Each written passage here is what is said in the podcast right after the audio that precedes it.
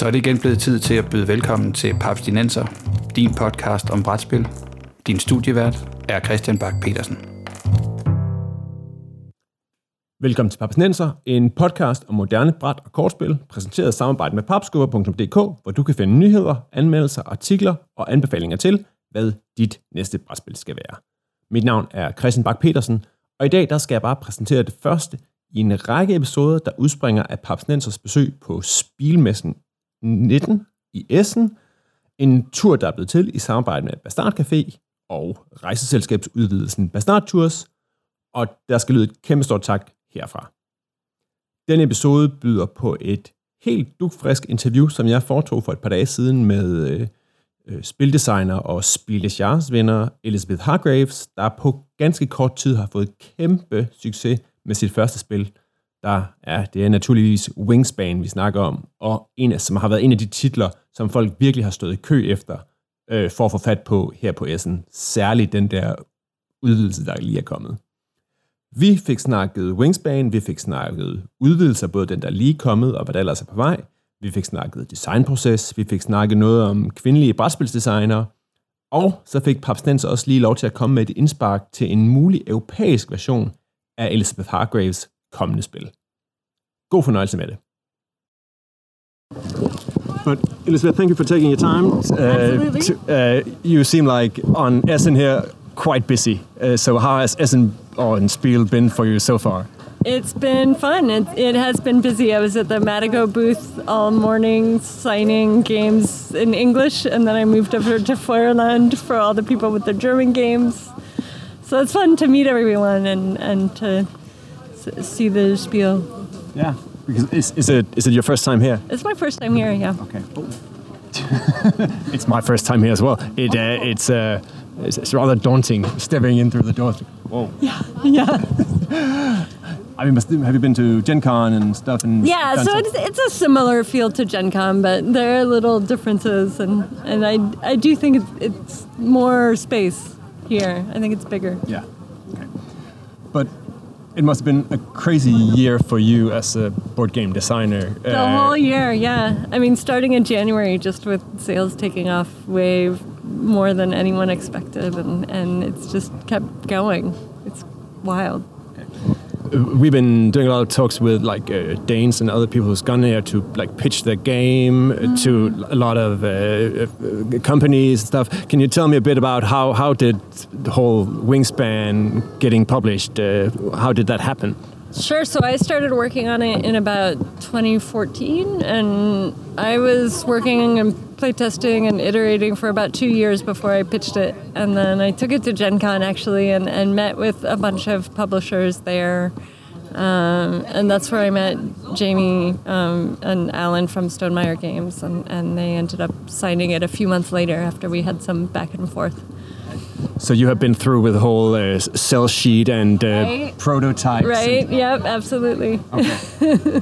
but did you manage that in, in the first go? You brought it to Gen Con and then it a couple of months and then it was. Yeah. So Gen Con. Um, Jamey and Alan were interested in it, and, but had some feedback for me, and so I sort of said, take this feedback, do what you will with it, and, and send us a copy when you're done. So a, f- a few months later, I sent them a new version, and they said, "Great, let's you know keep working on it, and and uh, we'll we'll send you a contract now." So okay, cool. Yeah. And your board gaming background, uh, have you? Is it going way back, or is it like recent, or? I mean, sort of modern hobby board games. I probably started playing in about 2005, but before that, you know, lots of Scrabble and Spades and casual you know, lots games. of casual games. Okay. Sure. Yeah. Okay. And when did you decide to? Okay, I'm gonna try. I'm gonna go ahead and try designing a game. It was really like 2014, I think and it was you know after I'd been into the hobby for uh, 10 years or so and um, really started talking with friends about what you know we enjoy playing all of these games but none of the themes or anything that we're interested in castles and trains and you know and so like what would it look like to have a a game that was about something we were actually interested in. And I think it was my husband who was like, we need Race for the Galaxy, but with bird cards. and so that was sort of the the genesis of the idea, and I started playing around with that. Race with the Galaxy with birds. Yeah. Okay, I, I can understand why uh, Stegmaier and Co. they bought into that. How long has birds been a part of your, your hobby and your, your life? Oh, that's a good question. Long. Uh, I mean, always sort of owned a pair of binoculars and was interested in nature generally, but really started getting more serious about birds maybe 2006, 2008, somewhere in there. Um, then started paying more attention and, and trying to learn the the bird names and the songs and, and all of that. Okay. Yeah. Uh, the the reception you have had because I thought like instantly when I played it first time in in Europe or in Denmark, then everyone's like, "Oh man, we need this, but with Danish birds." How how how long did it take before the first? Oh, could you do this with European birds instead? Um, I mean, Jamey asked me to start working on an expansion before we released the, the game. um, and Europe seemed like an obvious choice because people in Europe were, you know, interested in the game but wondering. You know, it's it's such a market for board games, and, and wondering why not there were so few birds that they recognized in the in Yeah. the base game. I think even from some of the blind play testers that Stonemaier has in Europe, we got like, I don't recognize any of these birds. Oh no, I got oh they got amazing names, but I got no idea. If she says that this one eats this and that, I'll believe it, but I have never heard of it before. Of them, though, even if the, it's not the exact species that's in Europe, they're in like as, they're similar birds in the same family. so it's, True. Can you tell me a bit about the design process because it's been obviously been underway for a few years. So yeah. how do you work as, as a board game designer? Um, I mean, I it started, you know, from scratch, just writing in pencil on paper on little handmade cards. Um, but once I sort of had an idea that it was working, just testing with some friends, pretty quickly it ended up in a spreadsheet. All good things must come to a spreadsheet. So like right now I'm working on the next expansion and it's uh, I have not printed a card yet. It's all just in Excel working through the what I want the powers to be that I first test. And then soon I will start play testing. So I'll print out a deck of cards. I, I go straight from Excel into this program called nanDECK that can translate a whole spreadsheet and it'll make all of your cards for you at once, which is amazing and such a time saver. And I did not know about that when I started. Um, so, so I'll print a deck of cards, and and then in the Washington D.C. area, because it's a well-populated area, we have the luxury of having a lot of people who are happy to playtest, and a lot of other um, game designers. Um, so I'm part of several different groups that meet monthly, or um, I have a couple of friends that I meet with once a week, actually, which is a huge help because really the way that you see the changes that need to be made you you only see it if you're playing the game so um, it becomes a very iterative process where you make some changes you play again you make some more changes and and um, eventually it's it's where you want it to be and people are having fun and, and don't have any comments for you and then you know you're done The way we've been talking to a few designers, and some of them are like very focused on one game, and others. Are, we got a Danish designer down here, and we talked to him this morning, and he says he had 13 different games he was pitching, like during Yeah. Essen here. Are you a w- one game at a time, or have you got like a lot of ideas floating around? I'm more. I'm somewhere in between. More one game at a time. Like especially if I'm really deep into it, it's very hard for me to like pull out of that thought process of like brainstorming all of the powers for the wingspan cards and and what the birds should be and all of that. Like that, it's uh, I get very immersed in that, and it would take extra energy for me to then switch to something else. Um, but if I reach a point where I'm working on Wingspan and I'm done with what I can do for now, and I'm I've sent it off to Jamey to take a look at it, or it's out for blind play testing or something, then I might switch over to something else. So I'm like working on multiple things, but in blocks, you know, in big chunks. Um, so I have another game coming out next year that I was working on during some of the downtime from Wingspan. Um, so I sort of bounce back and forth. Okay. Can you lift Yeah. a little little bit of the lid about what is that game? Yeah, so it's um, it's a game about monarch butterfly migration. I think I, that's public, um, Look how happy boys now. which is another thing that's like specific to the Americas, right? But, I, but, Again, it um, opens up for but I think it's versions. interesting. Yeah, I don't. Are, th- are there migratory butterflies in Europe? I don't know. I don't know. It's a really fascinating Google it. phenomenon. So I would these say tiny butterflies, sales right there. right? Yeah. These tiny butterflies, they migrate like 2,000 miles. It's amazing. We got eels. Oh yeah, the eels, They migrate the like Sargasso all the way to the Sea. Saragossa Sea from Yeah. Denmark. Yeah. Yeah, To spawn and then yeah, that's it. That's it. That's a long that's a long journey. Maybe maybe Mm-hmm. butterflies is like a more uh, the graphics gonna be pretty. I don't know. I, mean, I like eels. eels are cool. It's different. It's You need more is different games. Yes. Um, you mentioned different games, and I got this one, which you have also done.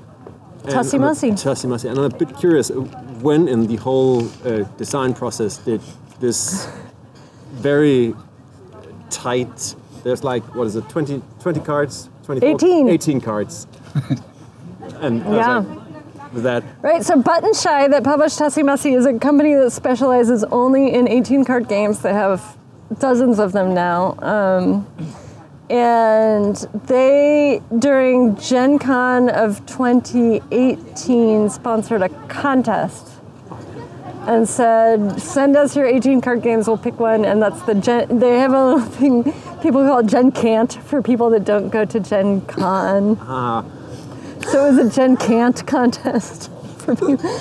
Anyway, so they announced it like a month before Gen Con, and I started working on it then, and it was due a month later. So Mussy was basically designed in a month. It was only 18 cards.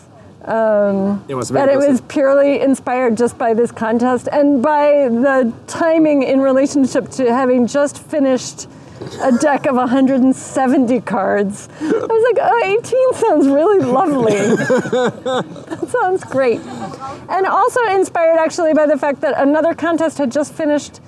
Uh, or had just announced their finalists, and it was like uh, you know 100 entrants and 20 finalists or something, and none of them were women. And I was like, uh, more women need to be entering these contests. So I, I threw my hat in the ring. Okay. We have a Danish contest. Yeah, we have a Danish contest. I think now would be a good time to mention the Danish yes, contest. Yes. We, ha- uh, we have a Danish convention called Fastaval. Yes, which I've heard is, of it. Uh, which do like a competition for uh, role-playing games and or scenarios and for board games. And within the last last year, they had have about seventy-five.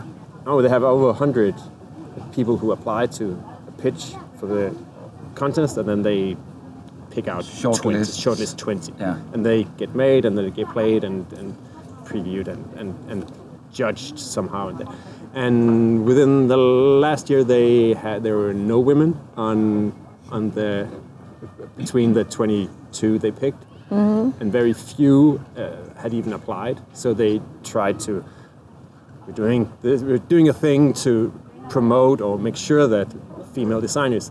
And I dropped by your homepage and saw that you had this long list because can you tell me what is it you're tired of being called or announced as? Oh, right. So, especially earlier this year, I haven't heard it so much lately, but like people would say I'm one, I'm one of the only female game designers. And I was like, I'm pretty sure that's not true. so I started collecting this list, and it got much larger, much larger than even I expected. Even knowing like I'm not the only woman out there. Um, so it's like 200 people now um, that are just have a published board game Yeah, or in, And is there are involved. in it- the- it could- right. It's, it's also like graphics and stuff, but. No, is that just- list is all people as the just design? designer, yeah. Okay. yeah. Because you're tired of being the only. Right. right. But what, what do you think? Because the, the Fastaval people, they have been trying to do, uh, let's do something actively to, Mm-hmm. to promote this, to make sure that there will be more women, that this won't be like like an all boys fest. Because Yeah. in the role playing society in Denmark, this, this is switched a lot. Because in the 90s, it was like all guys. Mm-hmm. And today, I think it's about like 60 40 maybe. Mm. So that has happened a lot. So they feel like they get left behind. But yeah. what do you think you can do to to Mm. make sure that that there are more limelight on I mean, for things like contests, I do think part of it is really just encouraging women to apply. I think that there is research that shows that women are less likely to to put themselves out there at, at a certain level of being done with something. Men are more likely to think, oh, that's done enough to enter the contest, and women are, are less likely and more like, oh, no, it has to be perfect before I would ever send it to anybody. Um, so I, d- I do think just like putting it out there that you uh, explicitly want women to enter and want, you know, are okay with things that aren't 100% finished um, probably helps a lot. Um, and then, you know, reaching out to specific people too that you know about and um, that are involved in the community of women designers and, and uh, getting the word out. Can't hurt. no I think they did this year but uh, that both the like the I saw it several times, yeah. and the, I think this year the head judge of the board game is a woman Mm. the head judge of the role playing thing Sure. is a woman Mm-hmm. But it, it sounds like a, a, an easy thing to do, just like telling women that men are actually only submitting stuff that are 60% done. Si- Right. yeah Right. Let's admit it, but I mean, it, it's, it's not that outspoken, right? we submit it and look like it's Yeah. perfect, but we know it isn't. it, oh, it shows quickly scratch the surface It doesn't get shortlisted. Yeah. Um, and I think something that uh, some other contests have been doing lately that I think has been successful is emphasizing that you'll get feedback from the judges on your entry. So that I think it helps some people switch their mindset that they're not entering the contest because they expect to win it, but they're entering because they might get useful feedback from people who've played their game, and um, that might just make it uh, easier for people to get over the hurdle to say, "Oh, sure, I can." it's just part of the I'm, process I'm just getting feedback. It's not so scary. so can you tell me a bit about the uh, the expansion and the expansion you're working on Yeah. Um, for Wingspan not so not right, Tussimus. Tassimasi. I don't know. The 19th card. Yeah. I have a little extra. Actually, the, there's a solo version of Tussie Mussy, which technically is an expansion. Yeah. I think it's six more cards or something. yeah Um, but yeah, for Wingspan, um, the first expansion is European Birds. It's 81 new cards. It's got uh, um, some new bonus cards as well for um, your like personal secret bonus goals, as well as some new um, goal tiles for new end of round goals. Um, and partly the idea was just, you know, like we were talking about before, wanting to cover the European birds and, and get birds in there that, that European gamers might recognize. And part of it, um, as I was coming up with the powers, I wanted to do a, a set of powers that were completely new. So there are um, there are cards that have end of round powers. So instead of activating them every time you do your habitat, um, they only activate at the end of each round. So if you get it out early, you might use it four times, but later in the game, um, it's less. But because it only activates a few times, it, I, I could put more powerful things on those birds. So those are kind of fun. Um, and some of them do things that let you kind of mess with um, what's going to happen with the end of round goals because you can get out a whole bunch of eggs or you know things like that. Jamey had already asked me to start working on the expansion before we released Wingspan because there's su- there's such a lead time. I really did have many months after my time was done on the, the base game um, before it came out, and um, so as I was working on the expansion, reviews were starting to come out, and I was really trying to take to heart some of the uh, feedback that people had about like it didn't happen that much in my playtest that people were always laying eggs during the last few turns of the game, for example, Uh. but I know that came out a lot. Um, and other little things like that. So trying to think about like, okay, what's behind the fact that everyone lays eggs at the end of the game? There's obvious reasons, but there's some more subtle stuff too. So like trying to come up with more ways for birds to create points in one turn because at the end of the game I think that's one of the key things about the eggs is it's something you can do if you only have one turn left. Um, so some things like that, and and some of the other um, little nitpicks that people had with the games. I tried to come up with powers on the birds that might relate to those or, or change things up some. So hopefully people will enjoy it and, and feel like it, it mixes some things up and without radically changing how anything plays or adding like major new complexity. Thank you very much for your time. Thank It was you. very nice meeting you. Yeah, and, likewise. Uh, hearing a I'm glad story. it worked out. Stort tak til Elisabeth for at finde tid til Papsnenser i sit stammespilprogram. Og med det er vi nået til slutningen af denne episode af Papsnenser. Der kommer flere Essensnak den kommende tid, men vi prøver selvfølgelig at mixe det op med mere klassiske Papsnenser-episoder også. Igen, stort tak til Bastard Café for at støtte op om øh, det her Papsnenser Essen-eventyr. Du kan også støtte Papsnenser over på tier.dk. Det, der kan man smide en skilling per episode, hvis man har lyst. Hver en krone bliver brugt til at forbedre den podcast og sprede budskabet om vores fantastiske hobby, og ikke en krone af tierpengene er gået til at købe øh, fadøl eller sauerkraut i Tyskland. Du kan finde Papsnenser på iTunes, Spotify, Podimo eller hvor du ellers henter din podcast, og vi bliver super glade for stjerner og ratings alle stederne. Denne episode er skabt i studie 629 på Motel One i Essen og er produceret af Bo Jørgensen. Mit navn er Christian Bak petersen og på vegne af Papsnenser ønsker jeg god luft under papvingerne.